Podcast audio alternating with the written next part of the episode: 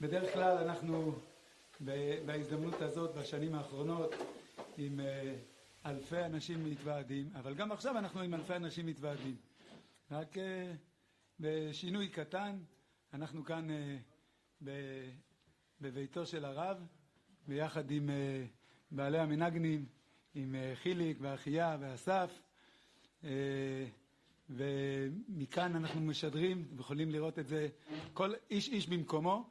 אנחנו, כמו שפורסם, מי שראה את הפרסום, כל מי שצופה בנו מרחוק, אז מוזמן לשלוח תמונות מההתוועדות המקומית שלו. ודאי לחיים, לא, לחיים זה עם הרב. כן, בסדר, בואו נעשה כבר הקדמה. לחיים, לחיים, לחיים, לחיים, לכל אלפי היהודים מסביב לעולם. יש גם תרגום סימולטני באנגלית, נכון? אז יש לנו, כן, רבי תיאל על התמלול בעברית, הרב משה גנות על התמלול לאנגלית, ואולי יש עוד שפות, או שלא עכשיו? יכול להיות שיש, יהיו. אז לחיים, לחיים, שיהיה שנה טובה בלימוד החסידות ובדרכי החסידות, יכתבו ותחתמו. אמן, אמן.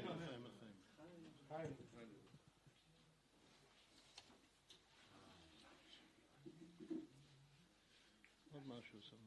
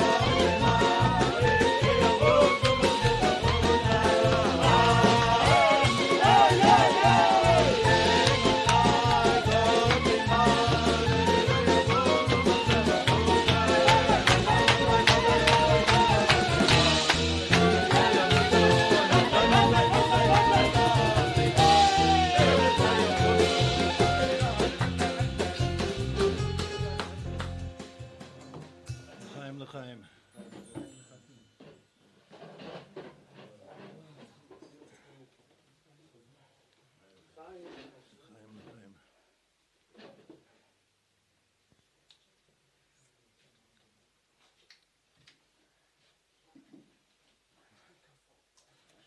יונטב, לשונו טבו, דודים לך סילוס ודרכך, סילוס תיקוסי בו ותיכוסי מו.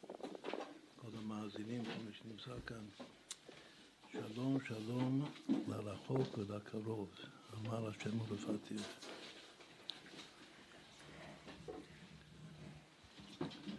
בעצם הפסוק הזה יהיה הנושא, החוט המחבר את ההתוועדות שלנו הערב, גולי ניב שפתיים.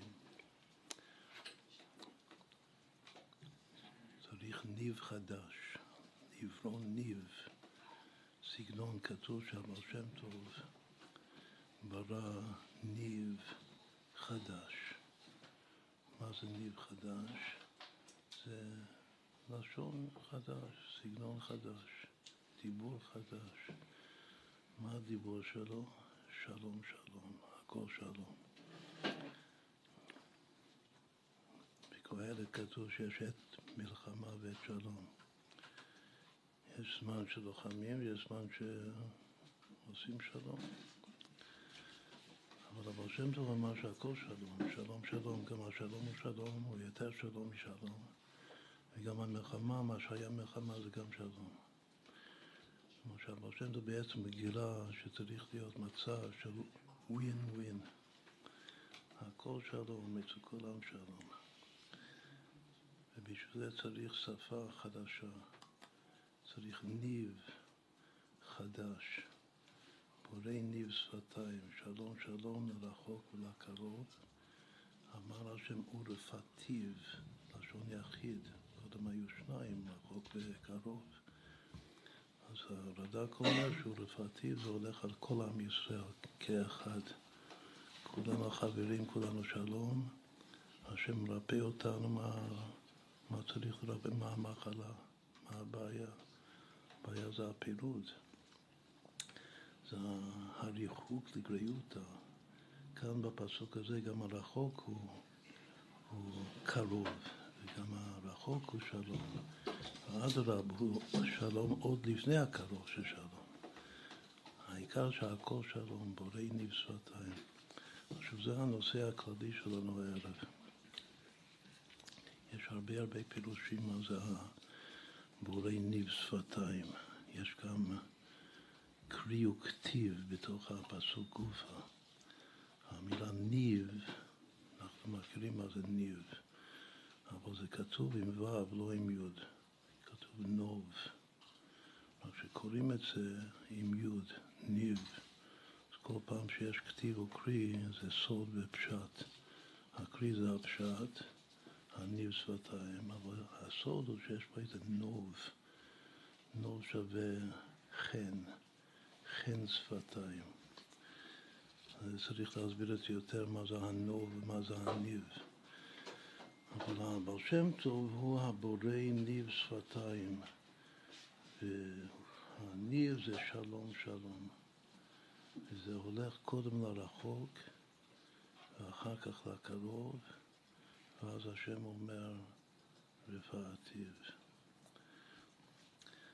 עכשיו שמענו כאן את הניגון של אימתי קראתי מלך שהפוץ ומלטר חוצה, זה המענה של המשיח לשאלה של הבעל שם טוב, אימתי קראתי מל, מתי בא משיח. הוא אומר המשיח זה תלוי בהפצת המעיינות שלך, מה שלימדתי אותך ומה שאתה השגת בעצמך. שיפוץ ומלטר חוץ, זה הסימן שביאת משיח. זה כל החסידות, מהבעל שם טוב ועד עצם היום הזה. שיבוא משיח צדקנו אותך מיד ממש, נזכה לראות אותו כאן בהתוועדות שלנו. כתוב שהימים האלה נזכרים ונעשים. אם הדבר נזכר כדבעי, אז הוא נעשה מחדש. הוא מתקיים מחדש, הוא מתקיים ביתר שאת ויתר עוז, יותר מהפעם הראשונה. זה כתוב במגילת אסתר, לגבי נס פורים. אבל האריזה אומר שזה שייך בכל החגים, גם מה שקורה לאדם בחיים הפרטיים שלו, שקורה לו נס. הרבי הקודם, הרבי הריית, היה מאוד מאוד מחזיק מלזכור ניסים, בכלל לזכור. לזכור זה דבר חשוב מאוד, בראש שנה יש מלכויות וזיכרונות ושופרות. צריך קודם כל להמליך את הקודש ברוך הוא, אחר כך צריך לזכור את כל הניסים שהקודש ברוך הוא עשה לנו. ועל ידי שזוכרים את הניסים שהשם עשה ועושה לנו, השופרות, שופרות מלשון להשתפר, תיקו בחודש שופר, שפרו מעשיכם, ככה חז"ל אומרים, שגם הנס בעצמו משתפר. אם זוכרים את הנס כמו שצריך, הוא נעשה יותר טוב, עכשיו, יותר טוב מפעם. זה הסדר, הסדר הוא מלכויות וזיכרונות ושופרות. מה זה מלכויות? מלכויות זה להמליך את השם קודם כל. השם מלך, השם מלך, השם ימלוך לעולם ועד. דבר ראשון, ממליכים את השם. מה הכוונה? שכל מה שקורה בחיים בכלל זה הכל בכוונה, הכל בהשגחה פרטית, הכל לטובה, בגלל שהשם הוא טוב, הוא עצם הטוב. זה מלכויות. מלכויות זה שגם בהיום יום הרגיל שלא רואים את הניסים, יש גם ניסים. כל מה שקורה זה ניסים, רק שניסים נסתרים. הבעל שם טוב בעצמו אומר שמלכות בית דוד זה לראות השגחה פרטית. זו המשמעות, זה הפשט, הגדר של מלכות בית דוד, על כל צד ושעל הדברים הפשוטים, השגרתיים, היומיומיים. הכל זה מלכות שמיים, מלכות שמיים זה השגחה פרטית. השכינה, גילוי שכינה, בתוכנו, ושכנתי בתוכם, זה השגחה פרטית. זה דבר ראשון. אחרי שיש את כמו שנסביר בהמשך, התדיר. התדיר זה ראיית ההשגחה הפרטית. אז בא המקודש. יש שתי בחינות הגדרות בחז"ל. יש דבר תדיר, יש דבר מקודש. מקודש זה נס גלוי. קודם צריך את התדיר, שזה הניסים הקבועים בתוך הטבע. זה נקרא מלכויות. אחר כך זיכרונות זה לזכור את הניסים המיוחדים שקרו, כמו י"ט כסלו, מה שקרה היום מאת הרבי. זה הכל מתחיל מההילול הרבה של רבינו הקדוש, כך הוא כותב. רבינו הקדוש זה הרב המגיד, שהיום זה ההילול הרבה שלו, זה ההתחלה. ובאותו יום שההילול הרבה של רבינו הקדוש, בלשון בעל הגאולה, יצאתי בשלום מאדון שלום. זה מה שזוכרים היום. זה מקודש, זה נס גלוי. אחר כך זה שופרות. מלכויות זה הניסים המלובשים בדרך הטבע. והזיכרונות זה הניסים הגלויים שקוראים לנו, שמצווה גדולה לזכור אותם. אז הם בעצמם משתפרים, ומה משתפרים? שהניסים הגלויים, המקודש, הוא הופך להיות תדיר. השופרות שזה משיח, שהנס הגלוי יהיה תדיר, וביתר שאת ויתר עוז, עד כי ימי צאתך מארץ מצרים הראינו נפלאות. כתוב, הפירוש הוא שמה שהיה במצרים זה לא נפלא, מה שיהיה בביאת משיח תתקן אותך מיד ממש, זה נפלא, הפלא ופלא, כמו הסימן שנתנו לשנה הזאת, פלאות הראינו. הפלא ופלא גם ביחס לניסים של יציאת מצרים. ומה הפלא הגדול? שהנס הגלוי הופך להיות תדיר, הנס הופך להיות הטבע. אז זה הקדמה אחת חשובה ביותר. עכשיו, הסימן, השם הכותרת שנתנו להתוועדות שלנו הערב, זה להביא לימות המשיח, שלכן גם כן פתחנו מתי קראתי מר, כשהפוס מנתר חוצה, שזה להביא לימות המשיח, צריך להפיץ את המעיינות. מאיפה הביטוי הזה? זה הלשון המשנה, לגבי מזכירים יציאת מצרים, שזה לזכור את הנס. כתוב, למען תזכור את יום צאתך מארץ מצרים כל ימי חייך. יש מחלוקת בין זומא לבין חכמים. זה אומרים את זה בהגדה של פסח. אדמו"ר הזקן בעצמו אמר שהיום זה חג הגאולה. חג הגאולה זה פסח. אחר כך אמרו שזה, הרבי עשה צדק בא, והוא אמר שזה שמחת תורה של פנימיות התורה. אחר כך בא הרבי הרש"ב, אמר שזה ראש השנה של חסידות. אחר כך בא הרבי הקודם, הרבי אמר שזה חג החגים. אחר כך בא הרבי ואמר מתן תורה של פנימיות התורה, של תורת החסידות. כל החגים יש. אבל כמו שאולי נזכיר בהמשך, אבל הכל מתחיל מחג הגאולה, שחג הגאולה זה חג הפסח בעצם, זה הגאולה. כי מי צאתך מארץ מצרים אלה נפלאות, ושם לומדים חז"ל את הפסוק, שזה, יש שם 6 זכירות, שצריך לזכור כל יום, אומרים את זה אחרי התפילה. והראשון ביניהם, שהוא העיקר, זה למען תזכור את יום צאתך מארץ מצרים כל ימי חייך. אז בן זומא אומר שלמה כזה כל ימי חייך, כל זה ריבוי. שימי חייך ימים, כל ימי חייך לרבות את הלילות, שגם בלילה צריך להזכיר. גם בחשכת לילה, גם כשמרגישים את הגלות צריך לזכור, וכך יוצאים מהגלות. כשזוכרים בלילה, זוכרים את היציאת מצרים. אבל חכמים אומרים שימי חייך זה העולם הזה. בדיוק ההפך, העולם הזה זה הלילה. וכל ימי חייך, המילה כל זה בא לרבות, להביא לימות המשיח, זה הביטוי. להביא לימות המשיח, ראשי תיבות הלל, הלל, הפוך. ראשי תיבות ישר, זה גם, זה כמעט המילה לילה, להביא לימות המשיח, בלי היוד. אבל הפוך זה הלל, הלל זה אור, יהל אור. על פי פשט, העולם הזה זה הלילה, ולהביא לימות המשיח זה היום. ככה דורשים חכמים וככה פוסקים את ההלכה. זה להביא לימות המשיח.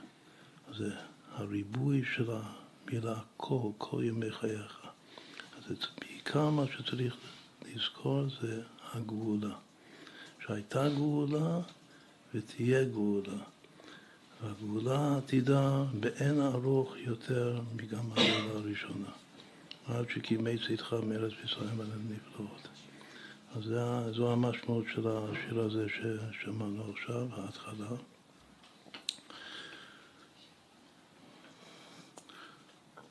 נמשיך, השיר הבא, נאמר כמה מילים קודם, זה, הזכרנו את הבעל שם טוב, שהוא המייסד המחולל של החסידות, ואת בעל ההילול הרבה של היום, שזה הרב המגיד ממזריץ', שהוא בעצם הרבי של כל הצדיקים של החסידות לדורותיהם. התלמיד הצעיר החביב שלו זה רב שניאור זלמן מלעדי, בעל התניא והשולחן ערוך. זה אדמו"ר הזקן, לפני שהוא הסתלק באותו יום י"ט כסלו, תקל"ג, הוא קרא לתלמיד האהוב שלו. המגיד. המגיד קרא לתלמיד האהוב שלו, שזה אותו רבי אדמו"ר הזקן, והוא אומר לו שהיום זה יום טוב, זה היום טוב שלנו. זה החג שלנו, והדברים שלו התקיימו בדיוק באותו יום כעבור 26 כמניין שם הוויה, כעבור 26 שנים בתקנ"ט, אדמו"ר הזקן יצא מהכלא, שזה סיפור, זה גם מצווה, מצווה לספר את כל הסיפור, שאין כאן המקום, אבל זה ניסי ניסים שהיו לו. הוא כותב, זה מובא בהיום יום, שהוא יצא בי"ט כסלו לפנות ערב. זה ביטוי מיוחד, שהוא יצא לפנות ערב, כלומר שהוא יצא, ואחר כך היה המשך לסיפור שהוא הגיע למקום לא סימפטי עבורו, ואז הוא המשיך לסבול את הסבל של הכלא עוד כמה שעות, עד שבסוף הכל הפך לאור גדול, זה כבר היה כף, יום ה-20 לחודש כסלו, ובעצם זה שני ימים שחוגגים ביחד. התחלת הגאולה, התחלת דגאולה, והסוף הטוב של הגאולה. שהתחלת דגאולה זה י"ט, והסיום של הגאולה זה בכף. הסימן הוא שי"ט כסלו שווה הכל, כתוב הכל כל יעקב. הכל הראשון כתוב בלי וו, היקוף למד, שווה י"ט כסלו. הכל השני זה עם וו, זה כבר שווה כף כסלו. זה הסימן של שני הימים. מה ההבדל בין הכל הראשון בלי וו לבין כל יעקב עם וו? אז כתוב שהבלי וו זה העלאה, זה כל שעולה מלמטה למעלה, זה כל תפילה שמתפללים להשם. זה הקול הראשון. והקול השני, עם ו' זה המשכה, יש העלה והמשכה. אז ההמשכה זה קול תורה. את הקול קול יעקב ליעקב, יש שני קולות. זה גם שייך למה שאומר עכשיו ניגונים. יש קול שעולה, קול תפילה, ויש קול שיורד שזה קול תורה. צריך את שני הקולות ביחד, צריך להקדים את התפילה, את הקול חסר לפני תורה. עכשיו, יחסית זה גם המגיד בעצמו והארטורבי ואדמו"ר הזקן. את היחס, כי מבואר בכמה מקומות, בין המגיד עם התורה שלו, את הדרך העבודה שלו, מה שהוא לימד אותנו, זה בעיקר זה העלה, זה רצו מלמטה למעלה. המגיד היה אומר שהשם ברא את העולם יש מאין, ועלינו להחסיר את היש לעין. לא מבטלים את המציאות, לא שזה מתאפס כאן, אבל מגלים את העין, את העין האלוקי, אנחנו מרגישים את העני, את היש. אז צריך להפוך את העני הזה לעין. זה איך? זה על ידי תפילה, זה בשעת התפילה. מעלים את היש לעין. מה אדמו"ר הזקן הוא לוקח את זה, הוא יכול לבוא רק אחרי כל התורה, גם תורת הנסתר שזה התניא וגם הניגלה שזה השולחן, זה הכל על רקע הזה, שקודם יש העלה, יש רצו, הכתוב החיות רצו ושוב, כמראה הבזק אחרי הרצו ושוב, ושוב זה הגילוי של מעמד הר סיני. זה מאוד מעניין שכל אחד מהרבאים הוא קשור מהשלושה הראשונים, זה נקרא אבות החסידות, הבעל השם טוב, הרב המגיד והאדמו"ר הזקן, אז כל אחד יש לו זיכרון מיוחד, זיכרונות. מספרים על הבעל השם טוב שכל תלמיד חדש שבא אליו להתקבל כתלמיד, אז היה שואל אותו, דבר ראשון, ווס כדנקסטו, מה אתה זוכר? מה אתה זוכר? זה מה הזיכרון הראשון שלך? מי שלקח את העבורת הזה של הסבא רבא שלו, ועשה מזה סיפור, בסיפורי מעשיות, זה הבית הראשון של רבי נחמן. שכל אחד יש לו זיכרון קדום, והזיכרון הכי קדום זה שאני זוכר, זה הבטא בעצמה הראשונה, אני זוכר את העין. אני זוכר שהייתי עין, שהייתי גורנישט, שום דבר, כלום. זה מה שהבעל שם טוב רוצה להזכיר לנו, שנזכור מעין באת, שבאת מהעין. ולאן אתה הולך, אתה חוזר, זה כבר המגיד, שאתה חוזר לעין. אבל קודם, הבעל שם צריך להזכיר לי שעין מזל לישראל, מזל, המקור שלי, השורש נשמה שלי זה עין, זה גונשת, זה עין האלוקי. צריך לזכור את זה. זה הזיכרון הראשון. המגיד גם כן היה לו תנאי איזה תלמיד לקבל, תלמיד חדש שבא להתקבל, שהתלמידים שלו היו צדיקי עולם, האחים הרי רב זושה ורב מלך ורב שמלכה ורב בעל האפלו ורב לוי זוואדיצ'ה וטבסקי, הצדיקים הכי גדולים בעולם. מה היה תנאי להתקבל, להיות תלמיד אצל המגיד? היה לו תנאי, אם אתה זוכר את מעמד הר סיני. אז כל אחד יכול לשאול את עצמו אם הוא יכול להיות תלמיד של המגיד. אם אתה זוכר איך עמדת ביחד עם כולם, עם כל הנשמות שהיו ועתידים להיות בהר סיני, אז אתה יכול להתקבל. רק צריך לזכור את זה.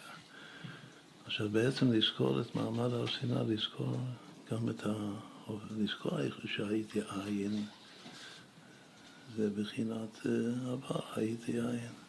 עכשיו הנשמה ירדה מאיגרא רמא לבירא עמיקתא. לזכור מעמד הר סיני בפנימיות זה לזכור את ההווה, בגלל שמעמד הר סיני זה קורה עכשיו. בכל יום יהיו בעיניך כחדשים, נוחם ומתנתר וניצן, לא יהיה עוד הפעם מתן תורה, מעמד הר סיני. זה כאילו זה היה חד פעמי, וזה שזה היה חד פעמי, ולא יהיה, גם שמשיח יבוא, לא יהיה עוד הפעם מעמד הר סיני. זה בגלל שהוא בעצם, הוא קורא תמיד, כל יום התורה ניתנה מחדש. זה מה שצריך לזכור. את המעמד הר סיני ההווה, מה הזיכרון של האלטר רבי. כאילו תנאי להיות חבדניק. התנאי להיות תמיד של הבעל שם טוב זה לזכור שהיית עין. התנאי של המגיד זה לזכור מעמד הר סיני. התנאי של האלטר רבי זה לזכור את תכלית הכוונה של מעשה בראשית, כמו שמסביר בתניא. לזכור שאני פה בשביל לעשות את החדר הזה, דירה לא יתברך בתחתונים. אני כאן בעולם התחתון, כדי להמשיך אותו יתברך לתוך התחתון שלי. התחתון, העולם התחתון, שאין תחתון למטה ממנו. התכלית, אתה צריך לזכור את זה, מהי תכלית כוונת בריאת העולם. את כל יהודי קשור לזה, לכן הוא יכול לזכור את זה. כתוב שאם המלך במלאכתו ישבו הנשמות במי נמלך בנשמותיהם של צדיקים, כמו שהייתי עין, זה בעצם זה חוזר לבעל שם טוב, הפעם הייתי עין, וגם פעם, עוד לפני בריאת העולם, השם התייעץ איתי אם נברא את העולם בכלל. משום מה זה טוב. הנשמה זה אחד שיש לו חוש, בחשק, בתאווה של אבינו שבשמיים, של האבא. יש לו חוש בזה שהקדוש ברוך הוא לא אומר את זה, אבל שיש לו רצון הכי פנימי בעצמי לדור, כאילו לצאת, השם, לצאת מהדלת האמות שלו, ולהגיע למציאות שנראית ההפך הגמור שלו, שזה העולם הזה התחתון שאין תחתון למטה ממנו. הנשמה מרגישה את התאווה הזאת של הקדוש ברוך הוא, ולכן היא יועצת, בתור יועץ, נמלך זה יועץ, רק שכדאי לך לברוא את העולם. על ידי בריאת העולם אתה תשיג את התאווה שלך. עכשיו זה צריך, זה הזיכרון של אדמו"ר הזקן, של בעל הגאולה. הזיכרון שראיתי זה גם כן, יש משהו דומה לזה, אצל רבי נחמן שאומר שצריך לזכור את העולם הבא. אני חושב בדרך כלל שזוכרים, אני זוכר משהו מהעבר. אבל שדבר ראשון צריך לקום בבוקר, כותב, לזכור את העולם הבא. מה זה לזכור את העולם הבא? זה לזכור את תכלית כוונת בריאת העולם הזה, זה בשביל להביא לימות המשיח, להביא לעתיד לבוא, שזה להביא לתכלית, העולם הבא זה כאן למטה. להביא לתכלית הכוונה של הקודש ברוך, שיהיה לו דירה בתכלית, זה בשביל זה אנחנו פה. אז לחיים לחיים עכשיו. עכשיו יוצא זה דיברנו על זה לאחרונה, שהבעל השם טוב הוא גילוי השמיים. כתוב, שאו מרום עיניכם וראו מי ברא אלה. תרים עיניים לשמיים. לגלות את השם, שיש השם ולגלות שאני עין שם. והמגיד זה כבר הרצון של הארץ אל השמיים.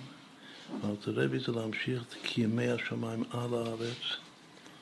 זה השלושה הראשונים, ויש ניגון שמחבר אותם, שעושה מהם מקשה אחת, שזה נקרא ניגון הגימות תנועות, או ניגון האינסוף, שכתוב שהחלק הראשון של הניגון הזה חיבר יוסין הבעל שם טוב בעצמו, וההמשך, זה הכל נשמע דבר אחד ממש, מקשה אחת לגמרי הניגון הזה. אבל כל קטע בניגון זה תוספת עוד נדבך שהוסיף קודם הבעל שם טוב, ואחר כך הוסיף המגיד, ואחר כך הוסיף והשלים הניגון זה נקרא גימות תנועות. זה הניב, ניב זה סגנון, הניב של הניגון הזה הוא שהוא חוזר על עצמו, כל פעם הוא עולה לא טון אחד, מי שמרכיב בחוכמת הנגינה, הוא עולה כדי שהוא יקיף את כל היוד בית טונים של הסולם של יוד בית טונים. על הקלידים זה גם הלבנים וגם השחורים. אז הוא מגיע לכולם, לכן הוא ניגון של אין סוף, הוא ניגון של אבות החסידות, כולם ביחד, אז נשמע את הניגון הזה.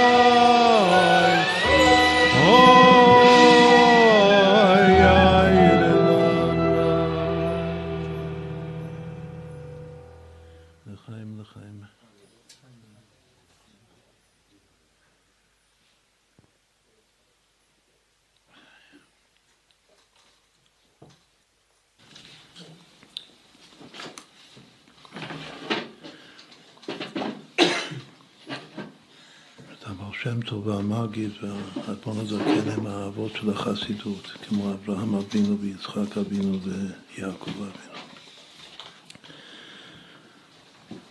י"ט כסלו של האדמו"ר הזקן זה היה לפנות ערב, כך כתוב הביטוי, שזה ביטוי שנאמר על יצחק, ויצא יצחק לסוח בשדה לפנות ערב. שיחה אין שיחה אלא תפילה.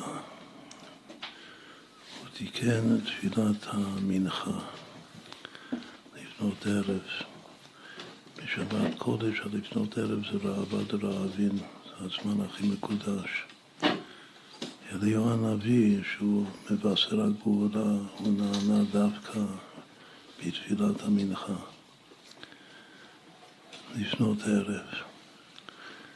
זה הבחינה של יצחק, זה הבחינה של הרב המגיד. זה הכל חסר, ההעלאה, כל התפילה. בכל התנ"ך יש רק פעמיים הביטוי הזה לפנות ערב. פעם ראשונה זה אצל יצחק אבינו, פעם שנייה זה אצל המחנה של הצבא, שאם יש איש שהוא לא טהור, אז כתוב והיה לפנות ערב ירחץ במים. לפנות ערב הוא מתאר את עצמו, ואז הוא ראוי להיות חייל. והמחנה של המסור הוא מחנה קדוש, והיה מחנה קדוש, שלא יראה בך ערווה דבר ושב מאחריך.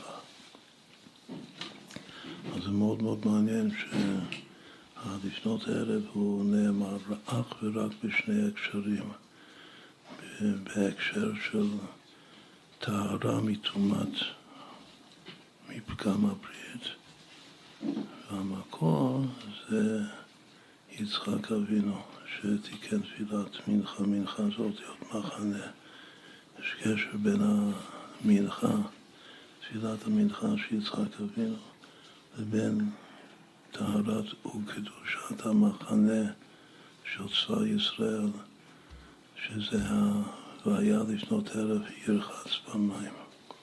היה בפרשת השמות, ותעבור המנחה על פניו ולילה במחנה. כן, נכון. מנחה ומחנה, זה הולך ביחד. הביטוי הכי קרוב לביטוי לפנות ערב הוא לעת ערב. זה כתוב כמה פעמים בתנ"ך, לעת ערב. בתרפי פשט, לעת ערב זה נשמע קצת יותר אחרי לפנות ערב. קודם יש לפנות ערב, אחר כך יש לעת ערב. אבל הפסוק הכי חשוב לעת ערב זה פסוק של העתיד לבוא, פסוק של משיח, של דוד ימות המשיח. זה בזכריה הנביא, שאומר, והיה יום אחד, יום ביאת משיח, שזה יכול להיות וצריך להיות היום הזה ממש, הוא יום אחד, כמו יום אחד של מעשה בראשית, והיה יום אחד, הוא יוודע לשם, לא יום ולא לילה. יש מצווה לזכור את יציאת מצרים גם ביום, גם בלילה, זה לדעת בן זונה, וגם בעולם הזה להביא לימות המשיח, שזה חכמים. אבל יבוא יום כזה שלילה כיום יאיר, זה כמו השופרות, מה שאיך שהסברנו קודם מה זה שופרות, שהנס הופך להיות הטבע. הטבע זה גם לילה, ונס זה יום, זה גילוי, זה אור, גילוי אלוקות. אבל היה יום אחד, כמו גם במעשה בראשית, כתוב ויהי ערב ויהי בוקר, ויקרא אלוקים לאור יום ולחושך קרא לילה, אז יש יום ולילה. ויהיה ויבוא יום אחד, הכל הופך להיות יום אחד. אז יש עוד פסוק של יום אחד. והיה יום אחד, הכל זה יום. הכל זה יום, הכל זה שלום. בורא נפשתיים, שלום שלום, אין מלחמה יותר. לא מדברים מלחמה. המלחמה הוא לא נמצא בתוך השפתיים, בתוך הפה, בתוך הלשון. הכל זה שלום. הכל זה אין לילה, הלילה הפך להיות יום. אבל בעצם זה לא יום ולא לילה. ואז הסיום של הפסוק הוא, והיה לעת ערב יהיה אור. צריך לבוא כזה יום, והיה יום אחד, הוא יוודע להשם. לא יום ולא לילה. והיה לעת ערב יהיה אור. יש פה רמז יפהפה מהגימטריות הכי יפות שיש בתנ"ך בכלל. כמה פעמים כתוב אור ביום אחד. יום אחד זה יום אחד של מעשה בראשית. כתוב 5 פעמים המילה אור. חז"ל בעצמם דורשים למה 5 פעמים אור כתוב. בגלל שזה תורה אור, ובתורה יש 5 חומשי תורה. ו5 פעמים אור זה כנגד 5 חומשים של תורתנו הקדושה. בביטוי הזה, והיה לעת ערב יהיה אור, יש 5 מילים. אם תעשו את החשבון, זה הגימטריה הראשונה שאנחנו עושים הערב. תעשו את החשבון כמה זה, והיה לעת ערב יהיה אור, תראו פלא שזה שווה 5 פעמים אור, כלומר שהערך הממוצע של כל מילה זה אור. והיה לעת ערב יהיה אור, שווה אור, אור, אור, אור, אור, זה כמעט מופלא ביותר, וזה חוזר להתחלת הפסוק, והיה יום, עתיד להיות עוד הפעם יום אחד, כמו יום אחד שמעשה בראשית, שהיה השם אחד, גם לפני המלאכים לא היה שום דבר, רק תודעה של אחדות הוויה, תודעה של האצילות. יש 5 אור, עוד הפעם, והיה זה המשיח, שיבוא עוד יום כזה, שהוא יום אחד. הוא ייוודע לשם, מה הכוונה ייוודע לשם? שלא תהיה שום מודעות, חוץ מהמודעות של הקודש ברוך הוא. הוא ייוודע לשם. וברגע שהוא ייוודע לשם, אז זה לא יום ולא לילה. אין פה לא חושך, לא גלות, לא מלחמה. הכל זה שלו, לא יום ולא לילה. והיה, ומתי זה קורה? זה קורה ברגע של אדמו"ר הזקן, באותו יום, רגע שהוא יוצא לחופש. השחרור, והיה לעת, דווקא לעת ערב. מרגישים שמגיע הערב, אבל פתאום הערב לא מגיע. והיה לעת ערב, יהיה אור. זה הכל הופך להיות יום אחד של 5 פעמים אור. זה חיים לחיים. חיים.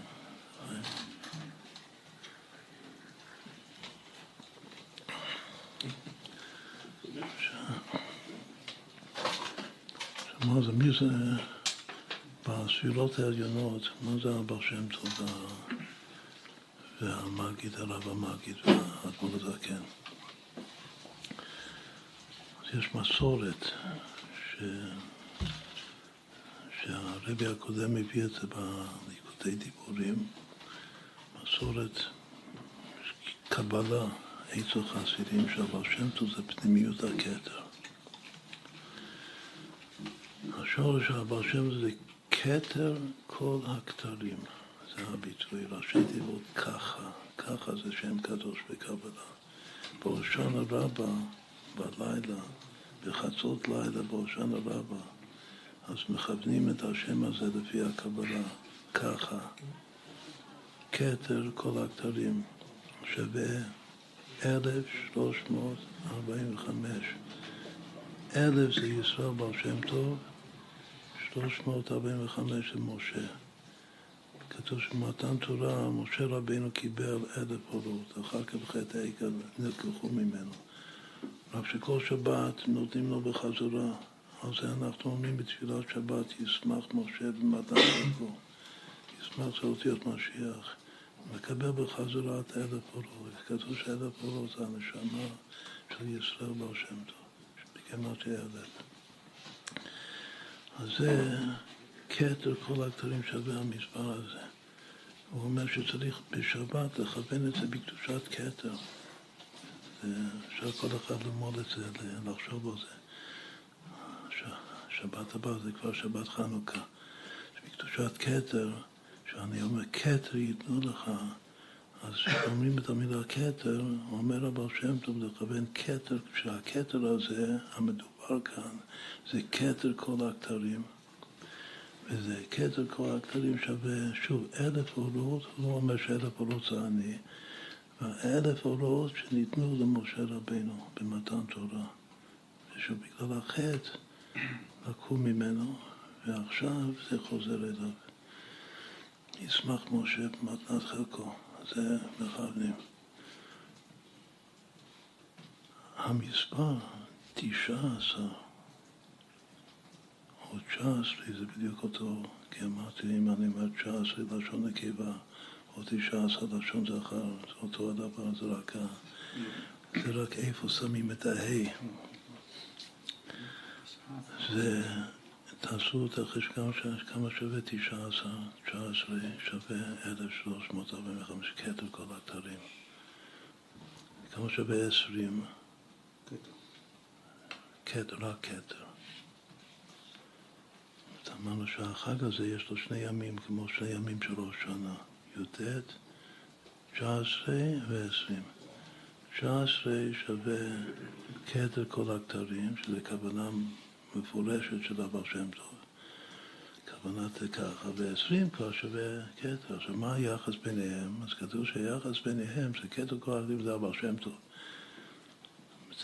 קודם אמר שזה המגיד, עכשיו זה הבעל השם טוב. והכתר זה המגיד. זה נקרא פנימיות הכתר וחיצוניות הכתר. עתיק, עתיק יומין ועריך אנפין. מי זה האלטר רבי השלישי? כלשהו, זה המסורת של החסידים. שהבעל שם טוב פנימיות הכתר, והרב המגיד הוא חיצוניות הכתר, ומי זה כבר האדמו"ר הזקן? הוא כבר חוכמה. ולא סתם חוכמה, פנימיות אבא. והפנימיות אבא כתוב בכתבי אריז"ל, בקבלה, שפנימיות זה ביטוי מהביטויים הכי הכי חשובים שיש בקבלה. פנימיות אבא, פנימיות העתיק. שפנימיות החוכמה מתחבר ומתאחד, חוזר לשורש של פנימיות עתיק, שזה פנימיות אבא. כאילו שנאמר שהאלטר רבי מגיע לפנימיות של הבעל שם טוב. בי"ט כסלו חקרו אותו, אין לנו זמן לספר את כל הסיפור, אבל הוא היה צריך להגן על תורת הבעל שם טוב. הוא כאמר שהייתה לו מסירות נפש ממש לא לסטות מקוצו של יוד, מהפנימיות של הכוונה של הבעל שם טוב. על זה הייתה לו מסירות, לא למרוח, להיות נאמן, בכל ביתי נאמן הוא, נאמן לפנימיות, הכוונה של זה הייתה מסירות נפש שלו בי"ט כסלו. איך אומרים את זה שוב בקבלה? אומרים את זה פנימיות אבא, פנימיות העתיק. עכשיו, הוא מביא בספר התניא בשם מורו, ששמעתי ממורי, שהבעל התודות אומר שמעתי ממורי, הוא מתכוון לבעל שם טוב.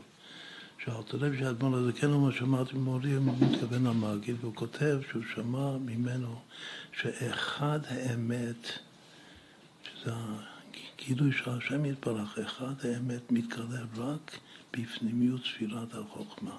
בגלל שהוא לבדו הוא, פנימיות החוכמה זו הראייה הפנימית של הנשמה, שהוא לבדו הוא ואין זולתו, אין עוד מלבדו. זה פנימיות החוכמה, לראות את ההוא לבדו הוא ואין זולתו, וקוראים לזה לראות את אחד האמת. עכשיו, הביטוי הזה, אחד האמת, זה ביטוי מיוחד.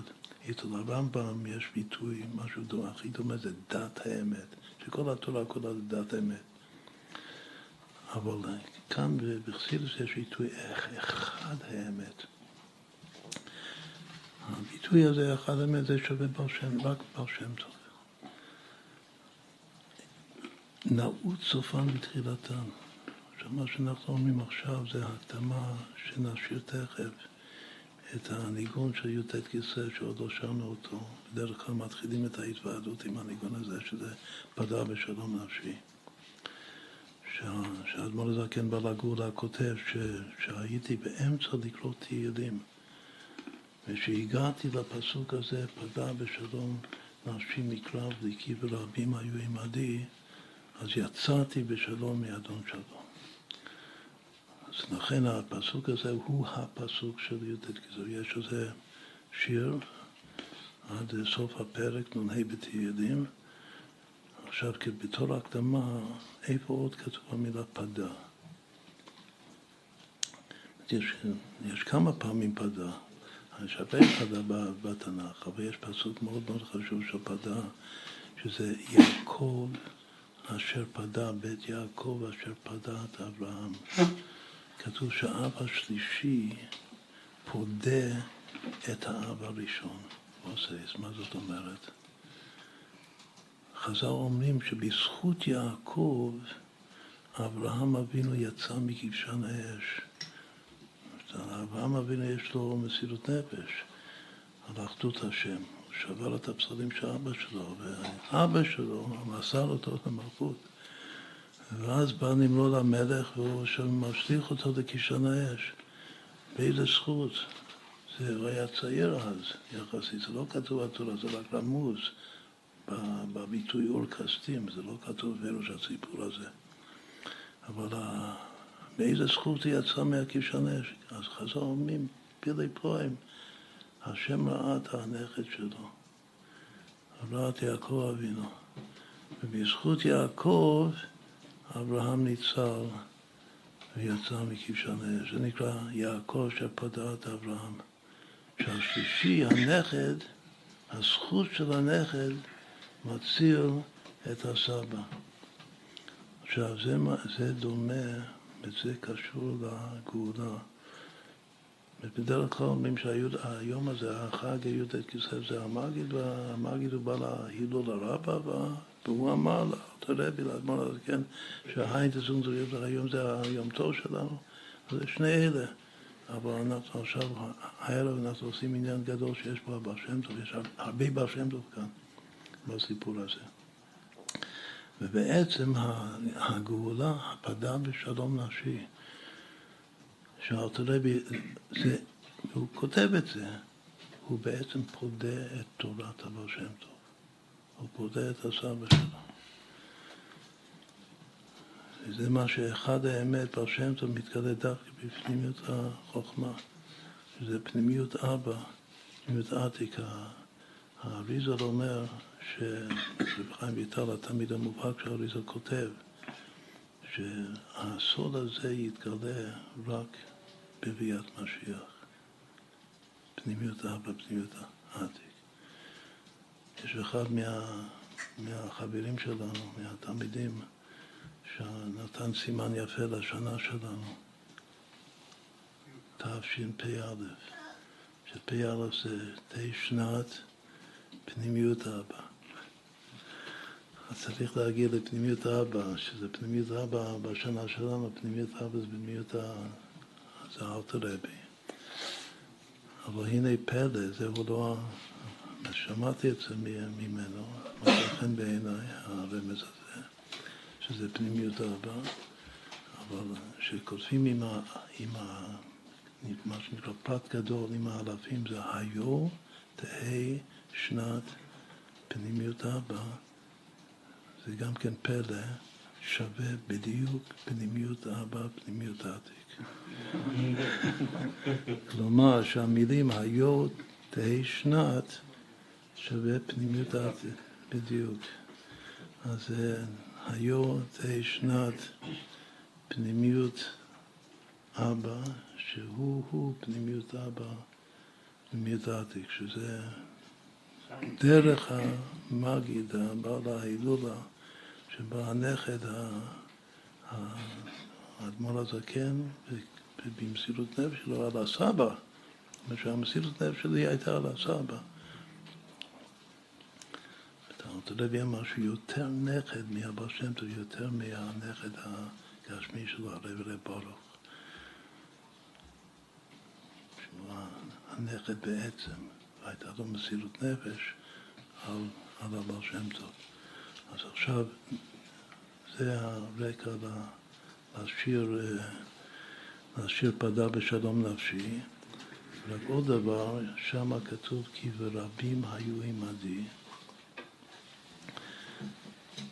וחז"ל מפרשים את זה שגם לא סתם הרחוקים, גם החיילים של זה מדובר אחרי מלחמת אבשלום, הבן של דוד המלך שמרד בו.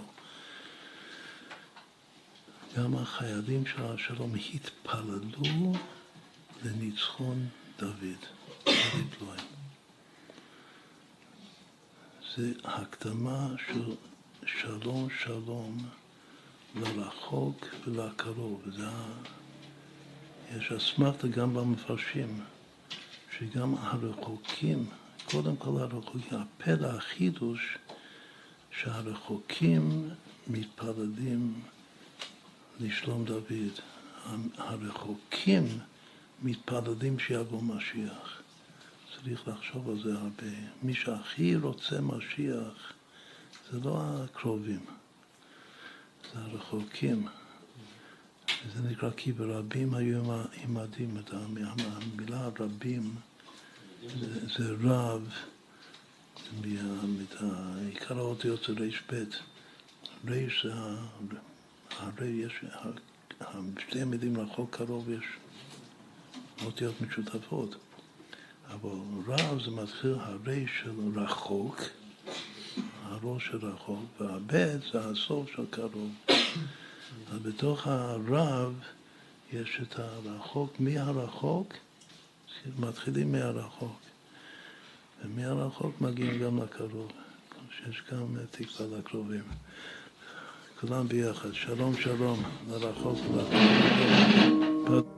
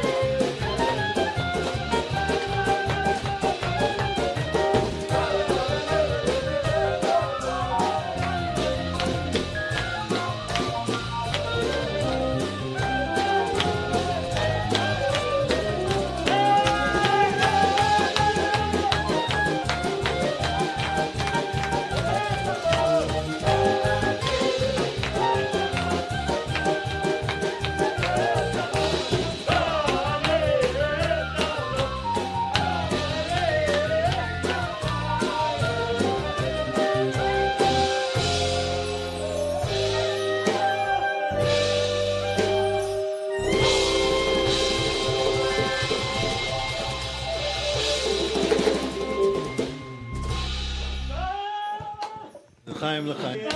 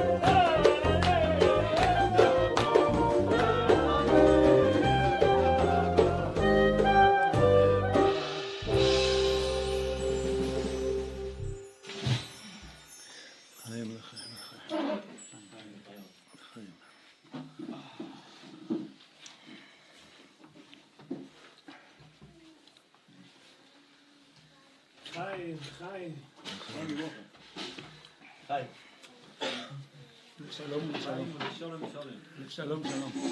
חיים, שלום. חיים, חום. בסדר.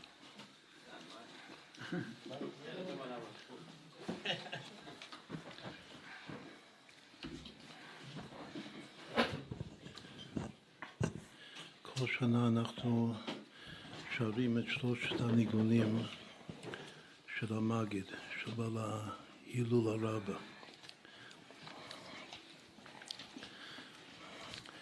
יש ניגון שהוא נמסר לנו על ידי ברסלב, ויש ניגון שנמסר לנו על ידי רשי, שזה הצאצאים של המגיד. יש גם ניגון של המגיד שנמסר לנו על ידי רופשיסט. שלושה ניגונים מאוד מאוד מיוחדים, יפים, שמחים.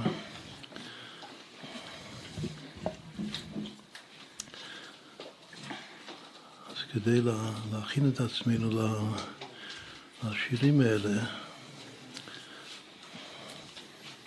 כתוב שעוד יותר מאשר מתחברים לצדיק באמצעות הדברי תורה שלו, אז ככה הניגונים שלו, זה מחבר אותנו ממש לפנימיות העצמיות נשמת הצדיק.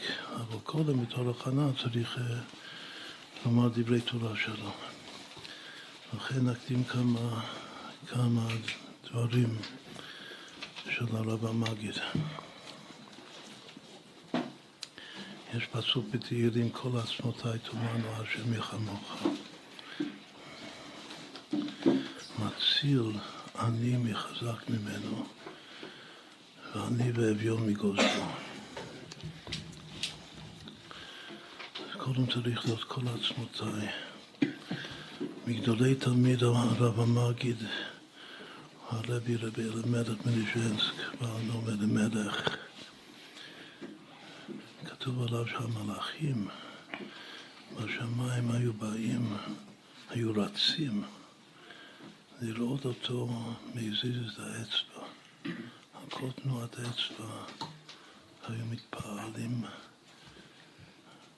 בהפלגה רבה מהדבקות שלו, מהייחודים, איך שהוא יחד את השם על כל תנועה, וככה פרשו את הפסוק כל עצמותיי, כל תנועת עצם, כל תנועת אצבע, או כל איבר בגוף. אומרים השם, השם, השם זה שם הרחמים. הכל זה ביטוי, זה הבעה של רחמים אין סוף. הכי הרבה זה שלא הקדים, כמו שלקחנו קצת קודם. הכל העצמות, הכל משתתף ביחד בריקוד. וכל העצמותיי, זה גם בזכות הנגנים שלנו, כל העצמותיי, תומנה השם, זה רחמים, רחמים אין סוף, המידה הכי עצמית של הקודש ברוך הוא, שם הוויה. כל העצמותיי, תומנה הוויה. רחמים. אנחנו מפרשים את החלק הראשון של הפסוק. אבל העבור של המגיד זה הולך על ההמשך. דווקא אחרי כל עצמותיי תאמרנה השם, כתוב מציל אני מחזק ממנו, ואני ואביון מגוזלו. אז הוא מדייק שיש פה שני עניים, כאן זה לא אותו אחד. אם זה היה אותו אחד, הוא צריך לחזור המילה עני. הוא כתוב פעמיים, מציל עני, מחזק ממנו. ואני ואביון מגוזלו, זאת אומרת שבאמת יש שני סוגי עניים. יש עני כפשוטו, שזה העני והאביון. חז"ל אומרים שהאביון שהוא תאב לכל דבר, שהוא פשוט, הוא חי בחוסר כל, הוא מתאבד לכל דבר שרק ייתנו לו. וגם אותו אחד, אותו עני והאביון שאין לו כלום, אז גם גוזלים אותו. העני והאביון מגוזלו. זה העני השני, שהוא העני התפל בעצם, אבל העני העיקרי, העני הראשון שעליו כתוב מציל עני מחזק ממנו, זה אין עני אלא בדעת. זה אותו עני שאין לו דעת אלוקים, שאין לו דעת השם, אין לו את הדעה שהשם הוא הכל והכל זה השם. הוא חי בשקוע. בתוך הגשמיות, החומריות של העולם הזה, הוא רחוק מהשם. שלום, שלום לרחוק, לקרוב. אז הוא העני בדעת. עכשיו, העני בדעת, הוא מרגיש שיש אנשים חזקים ממני שעושקים אותי. והעני השני, שהוא העני כפשוטו, שאין לו פרוטה לפורטה, שזה גם אחד מהסימנים של משיח, של התפתת המשיחה, שעד שתכלה פרוטה מן הכיס, אז יש לו גוזלים אותו. קודם כל, מי זה שני העניים האלה? כתוב ששני העניים האלה זה בעצם שתי עיניים. כל עני זה אותיות עין. אם יש שני עניים, אז זה כנגד שתי עיניים שלי. אז למה השם ברא אותי עם שתי עיניים? זה גם דבר של החסידות של בעל השם טוב. שהעין ימין זה בשביל להסתכל טוב על היהודי השני. תמיד למד זכות. טוב עין הוא יבורך, הוא יברך. זה מקור של ברכה ואי ברכה נאמר לאברהם אבינו. שאתה מכל הברכות, יש בכוחך לברך את מי שאתה רוצה לברך. בעצם אתה רוצה לברך את כל היהודים, את כל הנשמות הקדושות. מה זה עין שמאל? עין שמאל זה ביקורת עצמית. זה להסתכל על עצמי ולראות את כל הפגמים שיש בי. לדעת שלפנות ערב אני צריך ללכת להתפול, דווקא לפנות ערב. להתאר, כדי שיהיה מחנך קדוש. אז זה העין שמאל, זה בלראות את הלא טוב בי, והעין הימין זה לראות את הטוב, והחבר שלי, וכל ישראל חברים, וכל אחד יש לו נקודה טובה. עכשיו, מי שהוא לא רואה את הטוב בחבר, אז זה עיקר העני בדעת. מכאן אפשר להבין את שתי סגולות. עיקר הדעת, דעת זה לשון חיבה. והאדם ידעת חווה אשתו, זה לשון זיווג. כל ישראל חברים, כולנו מחוברים, הרחוקים והקרובים, כולנו הם אחד ולפעתיו. עיקר הדעת, חוץ מלדעת שהשם הוא אחד יחיד ומיוחד, ואין עוד מלבדו, זה להתחבר לשני. שזה השלום בפועל ממש. העני בדעת, מישהו עני בדעת, הכוונה שלא מסוגל נפשית להתחבר. ואז נדמה לו שכולם שוב חזקים ממני ורוצים לקחת ממני, לעשוק אותי, להילחם איתי. צריך לתקן את העין ימין, להסתכל טוב על כל אחד ואחד, אז אין יותר חזקים ממני. תכף נסביר את איך המגיד מסביר את זה. אתה רוצה שיהיה לך גם חשבון בנק, שיהיה לך כסף, אז הסגולה זה לפתח, לרפות את העין שמאל. העין שמאל זה שפלות. לראות את הלא טוב שבי, שבאמת לא מגיע לי כלום. אם אתה יודע טוב טוב שלא מגיע לך שום דבר, שזה עין שמאלה המתוקן, אז גם תזכה שגם לא יגזלו ממך לפי הדמיון שלך, ושבאמת יהיה לך. זה התיקון של שתי העיניים. לתקן את הדעת זה להסתכל טוב בעין ימין על החבר, וכל ישראל חברים. לתקן גם את המצב הכלכלי שלך בפשטות, זה דווקא על ידי זה שאתה יודע טוב טוב שבאמת לא מגיע לי כלום. אין לי שום זכות, הכל זה מתנה מן השמיים, ואז השם ייתן לך. רק מחכה שתכיר שזה בא ממנו, כי ממך הכל ומידך נתנו לך שזה לא ממך. אז זה שני העניים ושתי העיניים. עכשיו מה עיקר הבא שהמגיד אומר? אומר שני דברים. אומר דבר אחד, שהחזק ממנו זה מה שיש מישהו שלוחם בי, וכאילו חזק ממני, הכוח שלו הוא מקבל את זה ממני, זה מה שהוא חזק, החוזק שלו הוא ממנו, הוא ממני, שתדע לך, זה גם כן בגלל שהוא אני בדעת, הוא לא מכיר, הוא לא רואה שזה בגלל שאני מסתכל עליו לא טוב, ובכלל מהלא טוב שלי הוא יונק את הכוח שלו להילחם בי, להתנגד אליי. על זה כתוב מציל אני, שהקודש ברוך הוא, נראה מה זה לעשות שהמילה מציל, שהוא מציל אותי מחזק ממנו. עכשיו, לעומת זה, יש פירוש של אדמו"ר הזקן, לכן בחרנו את הפסוק הזה, בגלל שיש פירוש על הפסוק הזה גם מהרב המגיד, שהוא בא להילולה של היום, וגם של אדמו"ר הזקן, שהוא בא לגאולה של היום. וזה שני פירושים שונים ואפילו הפוכים. המגיד אומר שהחזק ממנו, זה שהחוזק שלו בא ממנו. שאותו אני, שהוא אני בדעת, הוא נותן חוזק למסנגד, למתנגד שלו.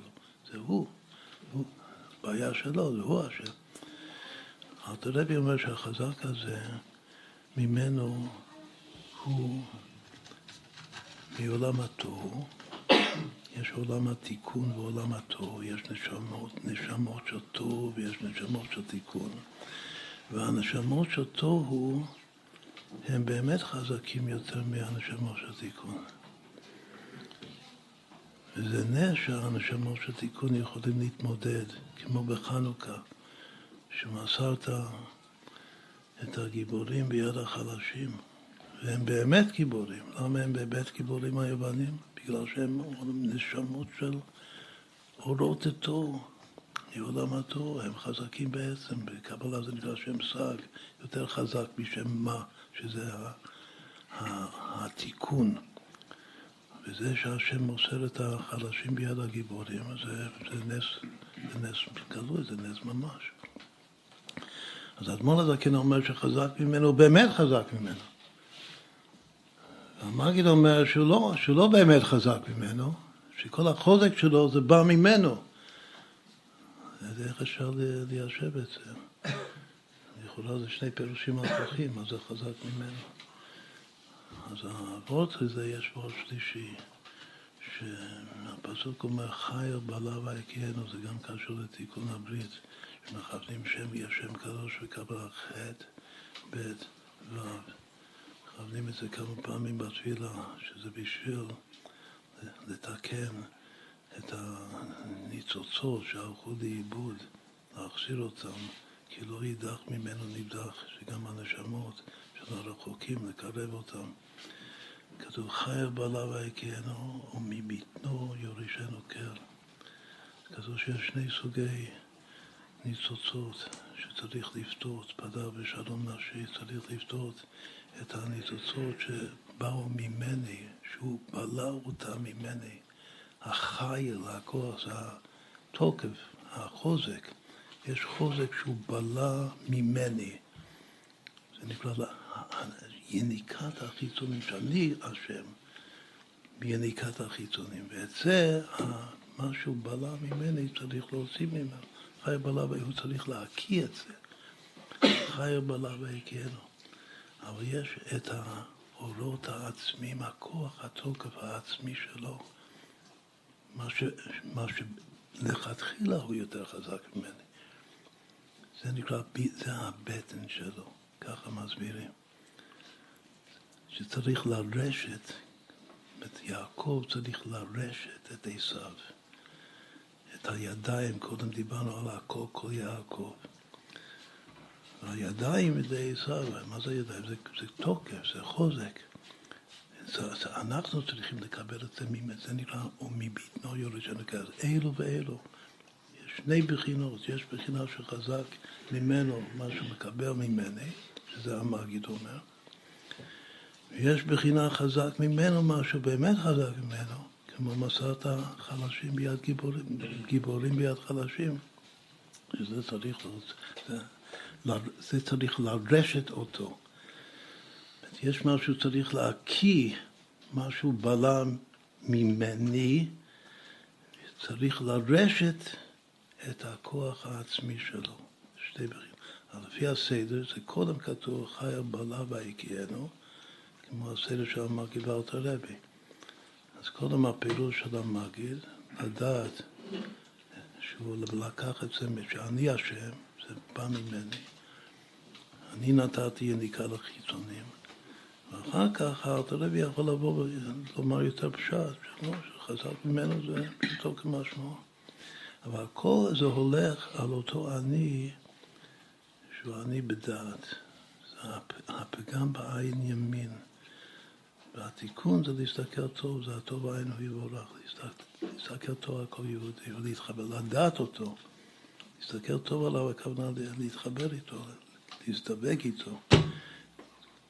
עכשיו, מה זה מציר? איך השם מציר? זה נאמר את זה בקיצור. מציר. זה אומר שמציר, זה המגיד אומר. הבעל ההידול השעיון, שמציר זה אותיות צלם, עם תוספת יוד. הוא מסביר, בקיצור, זה הסוד של הצלם. הצלם זה אותו מזל, שהבעל השם טוב אומר שהעין מזל לישראל, שצריך לזכור את העין. שהייתי משם בהצלה, האורה כלומר שצלם זה אור שמאיר מלמעלה, זה התערותא דלעילא על מנת לעורר אצלי התערותא דלתתא, ומציר זה כאשר הצלם שלי באמת מעורר אצלי משהו מלמטה. אם הצלם שלי, השורש נשמה שלי פועל עליי, אז זה מציר אותי בדרך מלמטה למעלה. זה מוציא אותי מן המיצר קראתיקה, ענה לי במרחב כזה, מוציא אותי מן המיצר למרחב. עכשיו, מה זה? לפי סדר האותיות, זה עיקר החידוש האמר. שהצדיק, בדרך כלל בקבלה, מסבירים שצדיק למד מהם צלם, זה מלמטה למעלה. שהצדיק זה הנירן, האור הפנימי של הנשמה, הלמד זה המקיף הקרוב, זה נקרא חיה, והמם סתומה, המם סופית, זה מקיף רחוק, זה היחידה. אבל הוא מסביר את זה בדיוק ההפך, המגיד. הוא אומר שצדיק, בציור של הצדיק, כתוב שסופר שכותב את האות צדיק, בספר תורה, תפילין ומזוזה, אז הוא מכוון שיש שם יוד, שמתחברת עם נון. זה הסוד של הצדיק. יוד ונון ביחד, זיווג. שיוד ונון זה אבא ואמא אילה. נון זה נון שערי בינה, זה השורש של הבינה. ויוד זה אבא, זה חוכמה, זה הברקה, זה הגילוי של אחד האמת שהזכרנו קודם. והחיבור שלהם זה צדיק. אחר כך זה מגיע מהצדיק, זה מגיע ללמד. בחז"ל מכנים את האות למד מגדל הפורח באוויר. שמזכיר את הפסוק בתחילת התורה שלוח אלוקים מרחפת על פני המים, וחז"ל אומרים שזה רוחו של מלך המשיח, ומים מפרשים חז"ל זה תשובה, זה על ידי תשובה ברוחו של משיח.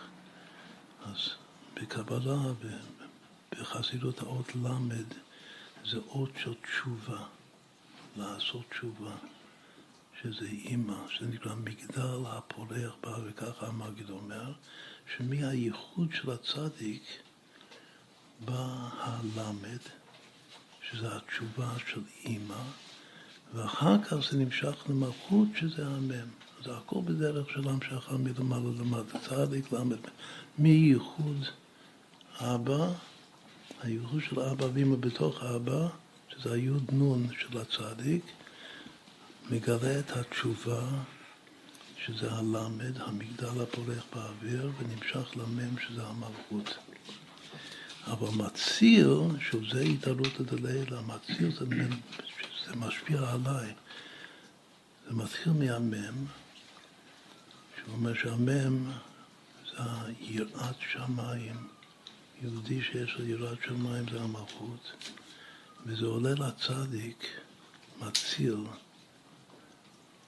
שצדיק כאן זה הצדיק יסוד עולם, זה היסוד, ספירת היסוד, זה גם ההתקשרות שלי לצדיק, והצדיק העליון, שזה באותיות של קבלה, זה נקרא יסוד אבא, ארוך ומאיר ביסוד זה, זה היוד של המילה מציר, אבל התכלס של המילה מציר, זה להגיע ללמד, זה כל ההליכות הזאת של הקבלה, של אותיות הקבלה, שבשביל המציר, אני, מחזק ממנו, זה צריך להגיע לתשובה.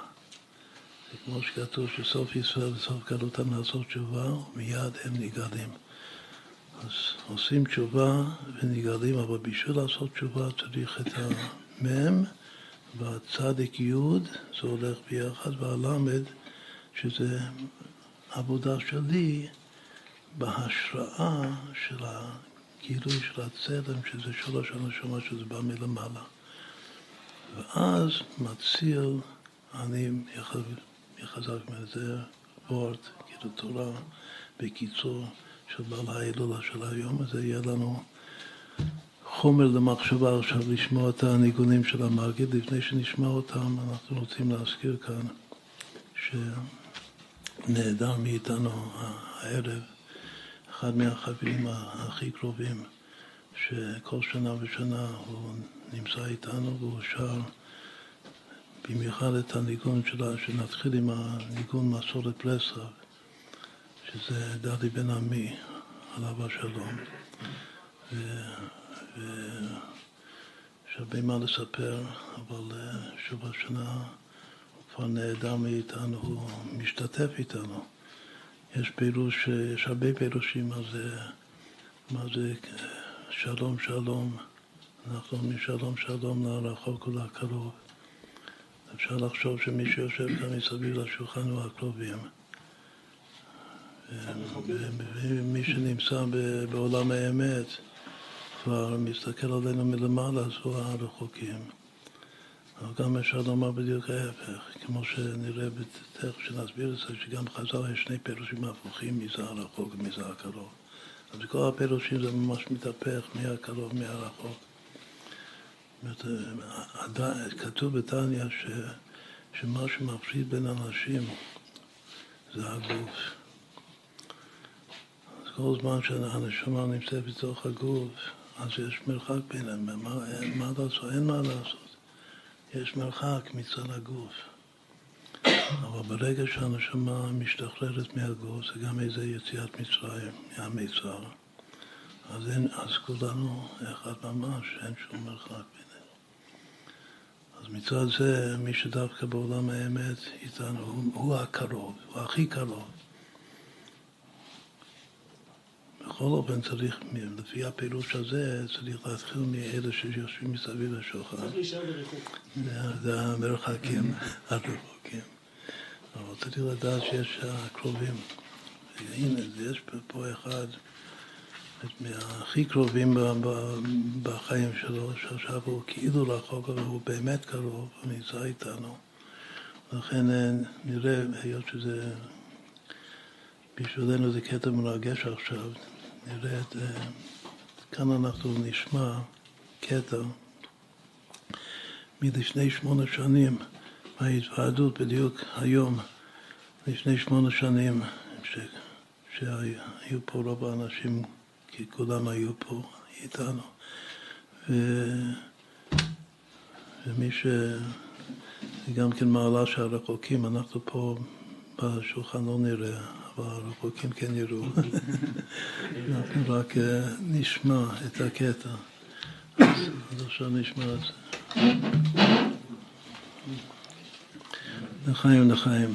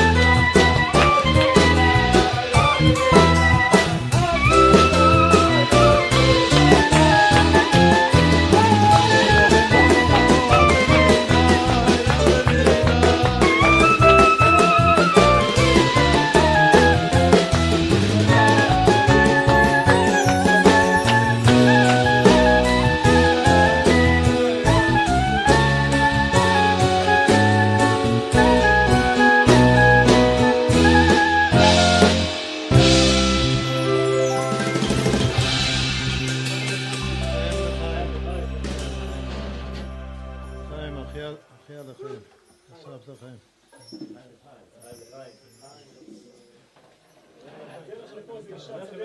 אני לשאול את הרב, מה עושים שכאלה ברבים יזוי מדהים? בעבודה הרבה רבים איתם. מה עושים?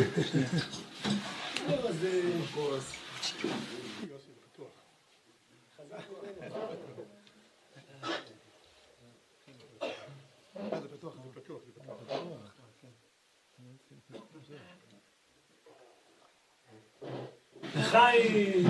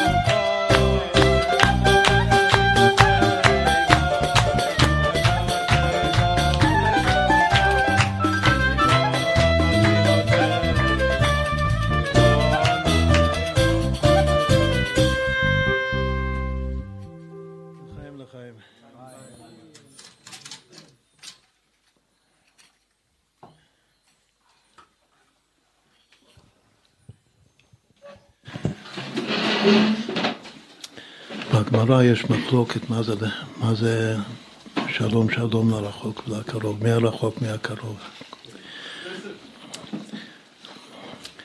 רבי אבהו לומד מכאן מקום שבעלי תשובה עומדים, אין צדיקים גמורים יכולים לעמוד שם. כלומר שהרחוק, מי שהיה רחוק זה הבעל תשובה, שהיה רחוק ועכשיו הוא יתקרב. והקרוב זה מי שהיה קרוב לכתחילה. שהקרוב זה הצדיק, מלכתחילה, מעיקרה. והרחוק הוא הבעל תשובה. זה שהפסוק מקדים את הרחוק לפני הקרוב, סימן שהבעל תשובה הוא יותר גדול מהצדיק הגמור. המפרשים מסבירים שמדובר בבעל תשובה גמור גם כן. לא שיש הרבה מדרגות של בעל תשובה. מה זה בעל תשובה גמור? יש בחז"ל מי שהזדמן לו באותו פרק, באותו מקום, באותה אישה, והוא שמר, התאפק, שמר על עצמו. הוא לא עשה את העבירה, אז הוא בעל תשובה שלם וגמור, והוא יותר גדול גם מהצדיק הגמור שלא חטא אף פעם. ככה אומר רבי אבהו, וככה פוסק הרמב"ם, הלכה בהלכות תשובה. אבל רבי יוחנן, וזה פלא בגלל שרבי יוחנן הוא הרבי של רבי אבהו. והוא אומר הפוך מהתלמיד שלו, כלומר שהפלא הוא שהתלמיד חולק על הרב. הוא אומר הפוך ממנו. ומה אומר רבי יוחנן? הוא דורש שזה בצורה אחרת לגמרי. הוא אומר שרחוק זה מי שרחוק מדבר העבירה מלכתחילה, כלומר שהוא הצדיק. אמרנו שהרחוק והקרוב זה מתהפך, הפירושים. בשביל רבי יוחנן הצדיק מעיקר המשתמיד היה צדיק, אף פעם לא חטא, הוא נקרא רחוק. למה הוא רחוק? בגלל שמאז הוא מתמיד, הוא רחוק מדבר העבירה. הוא לא יודע מה זה לחטוא בכלל. ומי שקרוב, הכוונה שהיה קרוב לדבר העבירה. שיודע את הטעם, הוא טעם את הטעם של האווירה. הוא קרוב לאווירה, ואף על פי שהוא קרוב לאווירה, הוא יתרחק ממנו, הוא עשה תשובה. אבל בכל אופן, מי כתוב קודם? כתוב הרחוק. כשהרחוק מדבר האווירה, שזה הצדיק, סימן שהצדיק הוא יותר גדול מהבר תשובה. אז כך סובר רבי יוחנן. אפשר לומר שרבי יוחנן ביאספור כנראה שהיה צדיק. אז הוא הולך עם הצדיקים. שהצדיקים יותר גדולים, ורבי אבהו היה מאוד מאוד שרוח, כתוב עליו הרבה סיפורים בגמרא, שלא החזיק ממנו כלל וכלל. אז הוא מזדהה עם הבעלי תשובה, לכן הוא מקדים את הבעלי תשובה. אבל הפלא כאן, שזה כל המפרשים האחרונים לא מבינים למה הרמב"ם פוסק הלכה פשוטה כמו רבי אבהו, כמו התלמיד, במקום הרב, במקום רבי יוחנן. אבל ככה, ויש הסבר אחד שיש כמה וכמה מדרשים שפשוט אצלם הפירוש של רבי אבהו. וגם כשאנחנו יודעים פשוטים מסך הפשוט. אבל כשאני אומר רחוק וקרוב, מי זה רחוק, מי זה קרוב? הרבה יותר מסתבר לומר שרחוק זה מי שהיה רחוק, כלומר הבעל תשובה, וקרוב זה מי שהיה קרוב, שזה הצדיק. אז כנראה שגם הרמב"ם מבין את הפשט הפשוט הזה, שזה הולך לדעת כמו רבי אבהו.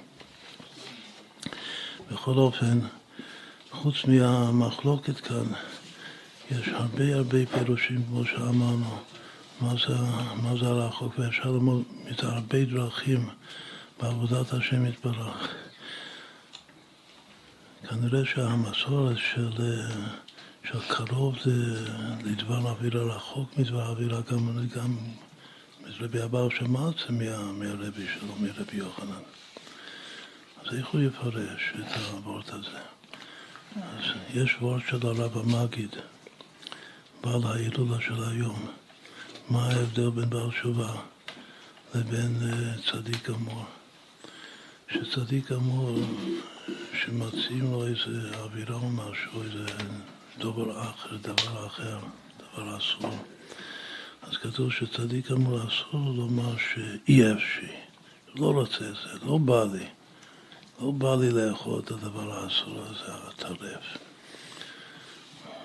הדבר אחר, רחמנא ליצלן, שלא יאמר ככה, שיאמר אפשי, שיאמר שאני רוצה את זה, אבל מה אעשה שהאבי שבשמיים גזר עליי שאסור לאכול את זה? ככה צריך לומר הצדיק. ולפי הגמרא, משמע שכולם צריכים לומר ככה. בא הרב המגיד, בעל ההילולה שהיה ואומר חידוש גדול מאוד. הוא אומר שהדבר הזה, שצריך לומר שאפשי, שאני רוצה, אבל מה אעשה שהאבי שבא שם גזר, זה רק מדובר על הצדיקים. גם גמורים וגם לא גמורים, גם בינונים של התניא. כולם צדיקים, דרגות שונות של צדיקים. הם צריכים ככה לחשוב שאני רוצה את הדבר האסור.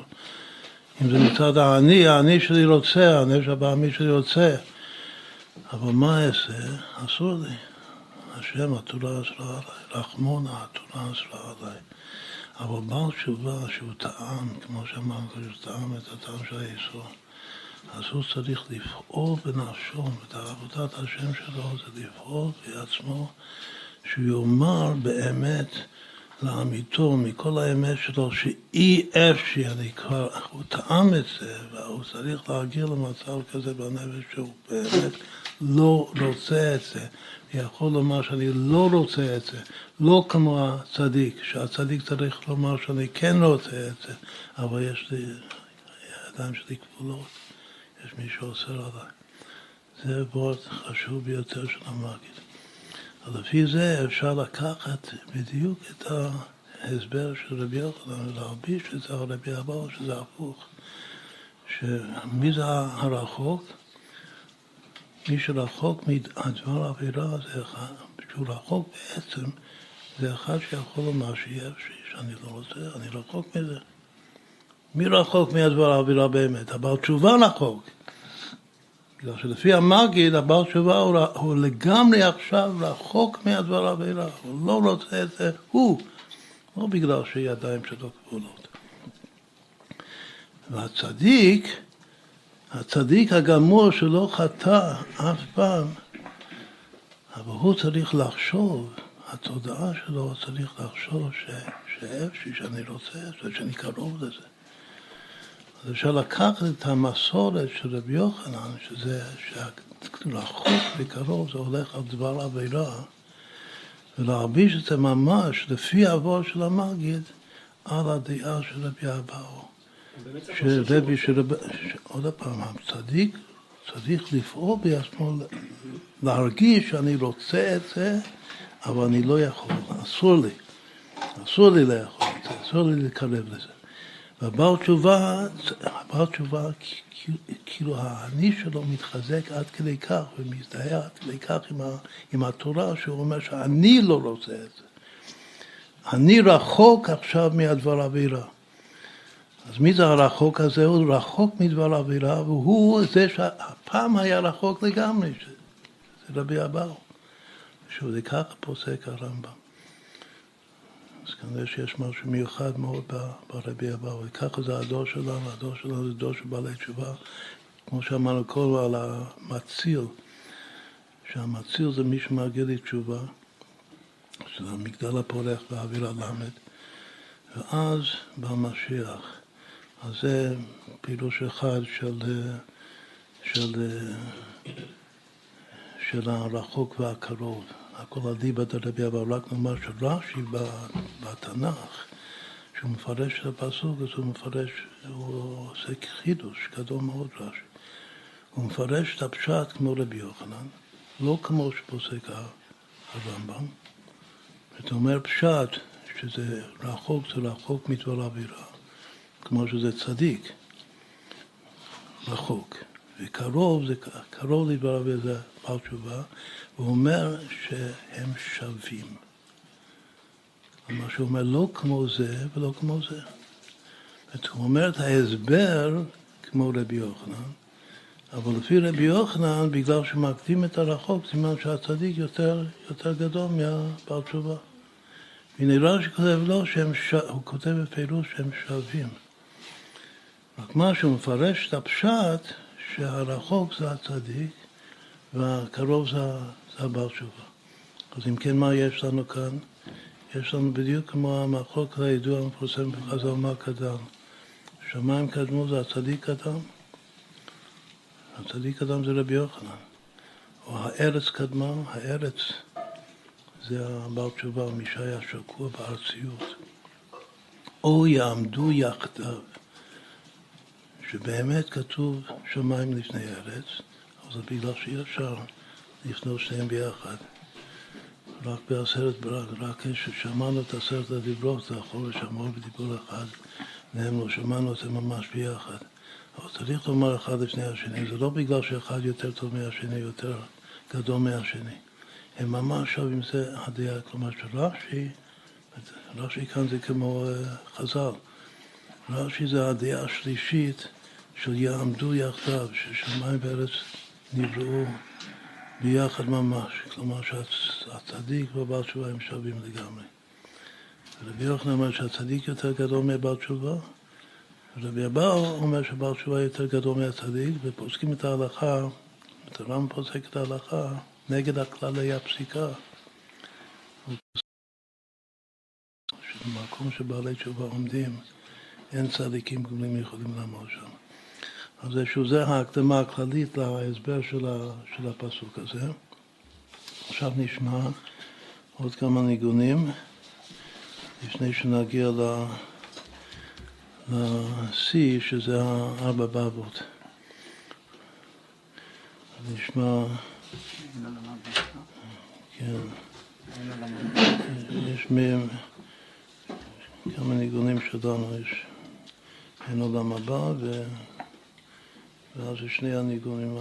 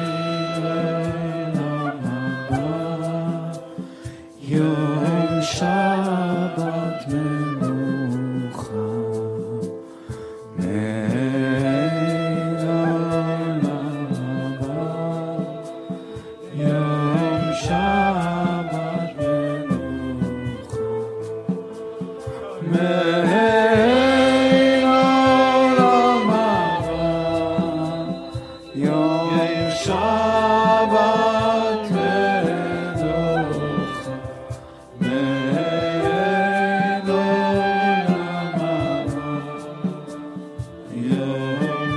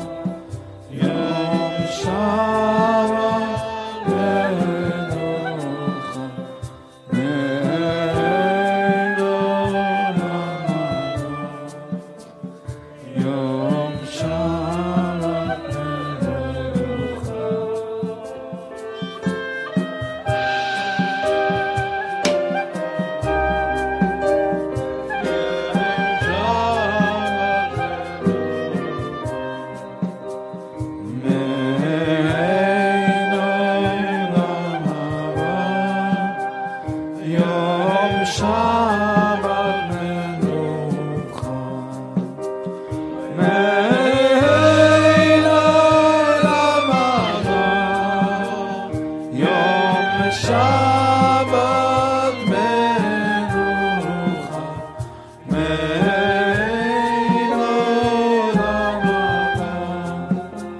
יום שבת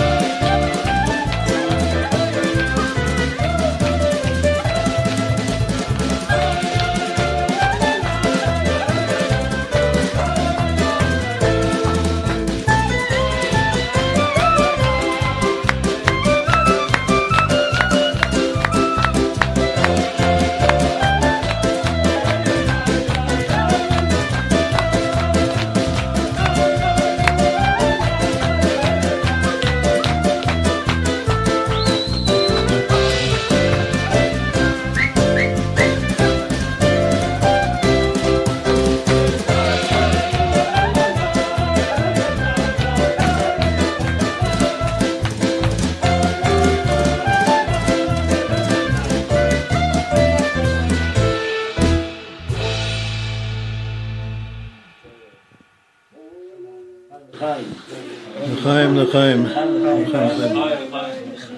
זה לבא גוליית? לא, זה היה 380, לא?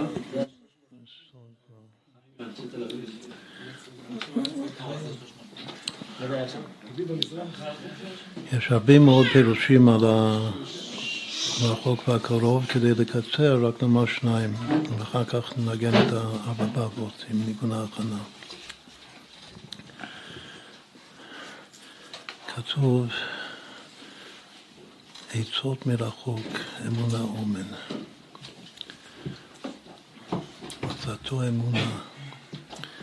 הדבר הכי רחוק מהתודעה זה אמונה פשוטה. הדבר הכי קרוב זה שכל. מה שאני מבין בשכל זה קרוב. מה שאני לא מבין בשכל, לית מחשבה תפיסה בכלל. באין סוף ברוך הוא, אי אפשר להבין אותו בשכל, אפשר לפרוס אותו בשכל. זה אמונה. זה נקרא עצות מרחוק. זה בא מהמקיף הרחוק, מהיחידה שבנפש. אז אם כן, יש שתי עבודות של השם. השם רוצה את שני הדברים, אבל קודם הוא רוצה מאיתנו את הרחוק. הוא רוצה את האמונה, האמונה הפשוטה של היהודי. אמונה בשם, אמונה בביאת המשיח, דרך מיד ממש, אמונה צדיקים, למעלה מטעם ודעת. זה מה שרוצה מאיתנו קודם כל, הרחוק. הרי המילה האחרונה בפסוק זה ורפאתיו, לשון יחיד, כמו שדייקנו את זה קודם. אז יש לומר, וככה יש פירושים שבעצם שניהם זה אותו אחד, רק שלאותו אחד יש שתי תכונות, שתי בחינות. קודם על היהודי להיות בבחינת רחוק. לעבוד את השם באמונה פשוטה, להיות תם, הבן תם של ההגדה של פסח, לפני שהוא הבן חכם. אבל אחרי שהוא הבן תם, שהוא מאמין באמונה שלמה, וכל מה שצריך להאמין, כל היותגרון, עיקרי אמונה של הרמב"ם, יש עוד תת, עיקרי אמונה של פנימיות התורה. אחרי כל זה, השם רוצה מאיתנו גם שכל טוב. שנזכיר, נלמד תורה, גם תורת הנגלה, גם תורת הנסתר. בעיקר המשיח מחכה שנבין את תורת הנסתר. שזה נקרא שנתפרנס מתורת הנסתר. אז הוא רוצה שכל. שכל זה דבר טוב, זה דבר טוב שזה בא על רקע של אמונה. ואז אמר השם הוא רפאתיו, אותו יהודי שקודם הוא רחוק ואחר כך הוא קרוב. זה פירוש אחד מאוד מאוד חשוב, אמונה ושכל, שני הדברים. שעוד פירוש מה זה רחוק וקרוב שזה דומה. הרי התניא מתחיל עם הפסוק כי קרוב אליך דבר מאוד בפיך. בלבבך לעשותו, זה הפסוק הכותרת של הפסוק השער של ספר התניא קדישא. הסימן שהרבי הוא בחינת קרוב. זה הפסוק שלו, כי קרוב אליך הדבר מאוד. לא סתם קרוב, הוא קרוב מאוד. מי זה המגיד? כנראה שהמגיד הוא רחוק. אם הרבי הוא קרוב, אז המגיד הוא רחוק. מה זה העבודה של החוק? זה דומה למה שאמרנו קודם, זה בחינה אחרת. כתוב, מרחוק השם נראה לי, ואהבת עולם אהבתיך, על כן משכתי חסד. פסוק בירמיהו, יש לעבוד את השם מרחוק. מה זה לעבוד את השם מרחוק? מתוך התבוננות של רוממות קהל, ושבלות האדם. ככל שהשם הורם וניסה, וכל שאני שפר למטה בשבלות, אז זה יוצא מרחק, מרחק אינסופי בינינו. ואז כתוב מרחוק, השם נראה לי. ידוע גם אותי המפורסמת שמרחוק, השם נראה לי שווה הוויה בריבוע, 26 בריבוע. אבל אחר כך הרקע הזה, הרקע העבודה שמרחוק השם נראה לי, בא הפסוק של התורה, כי קרוב, כי קרוב שווה בדיוק החצי של זה, חצי של הוויה בריבוע, זה נקרא שלם בחצי היחס, כי קרוב אליך הדבר מאוד בפיך ובלבבך לעשות את זה. זאת אומרת לאמונה ושכל, אבל זה קצת אחרת. בגלל שהמילה חוק זה גם שכל. זה התבוננות של המרחק האינסוף בין השם לבינינו. ודווקא ככה רואים את השם בראייה. אבל להרגיש להפנים את האלוקות, וכי קרוב אליך הדבר מאוד בפיך ובלבבך לעשותו. אז עכשיו אמרנו שני פירושים מאוד חשובים בעבודה, מה זה הרחוק והקרוב, ובעצם צריך להיות סדר עבודה, שזה סדר מהמגיד, שזה החסידות הכללית, למיוחד של החוכמה, בינה ודעת של חב"ד של אדמו"ר הזקן. אז עכשיו זה נתבורת יפה בשביל לנגן עכשיו את הארבע בעבות. אז נתחיל עם ניגון ההכנה, אחר כך ניכנס לארבע בעבות ונסיים עם הניאת שריצי, ניגון השמח.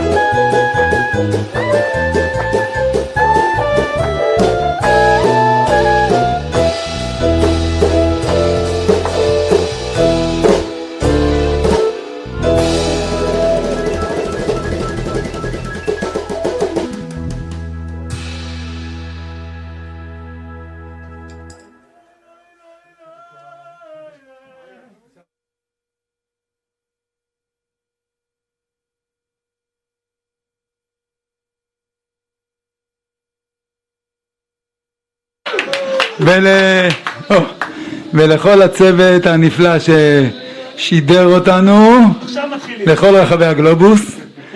רגע, אז עוד פעם, שמענו את כולם? את חיליק פרנק ואת אחיה אשר כהן הלורו ואת אסף זמיר וכל המשתתפים בכל מקום שהם. מה? לחיים לחיים. את הסיכום של ההתוועדות בטח אפשר יהיה לקבל בהמשך. אז מי שעדיין לא רשום לרשימת התפוצה, שיזדרז להירשם לרשימת התפוצה. ומי שעדיין... כן, ולא לשכוח, יש את יריד החסידות, שאפשר לקנות את כל ספרי, הרבה מספרי גל עיני, הספרים המשובחים של גל עיני של הרב, אפשר לקנות בהנחה מיוחדת ביריד החסידות. תנצלו את ההזדמנות, ולחיים לחיים. ממשיכים להתוועד עד אור הבוקר.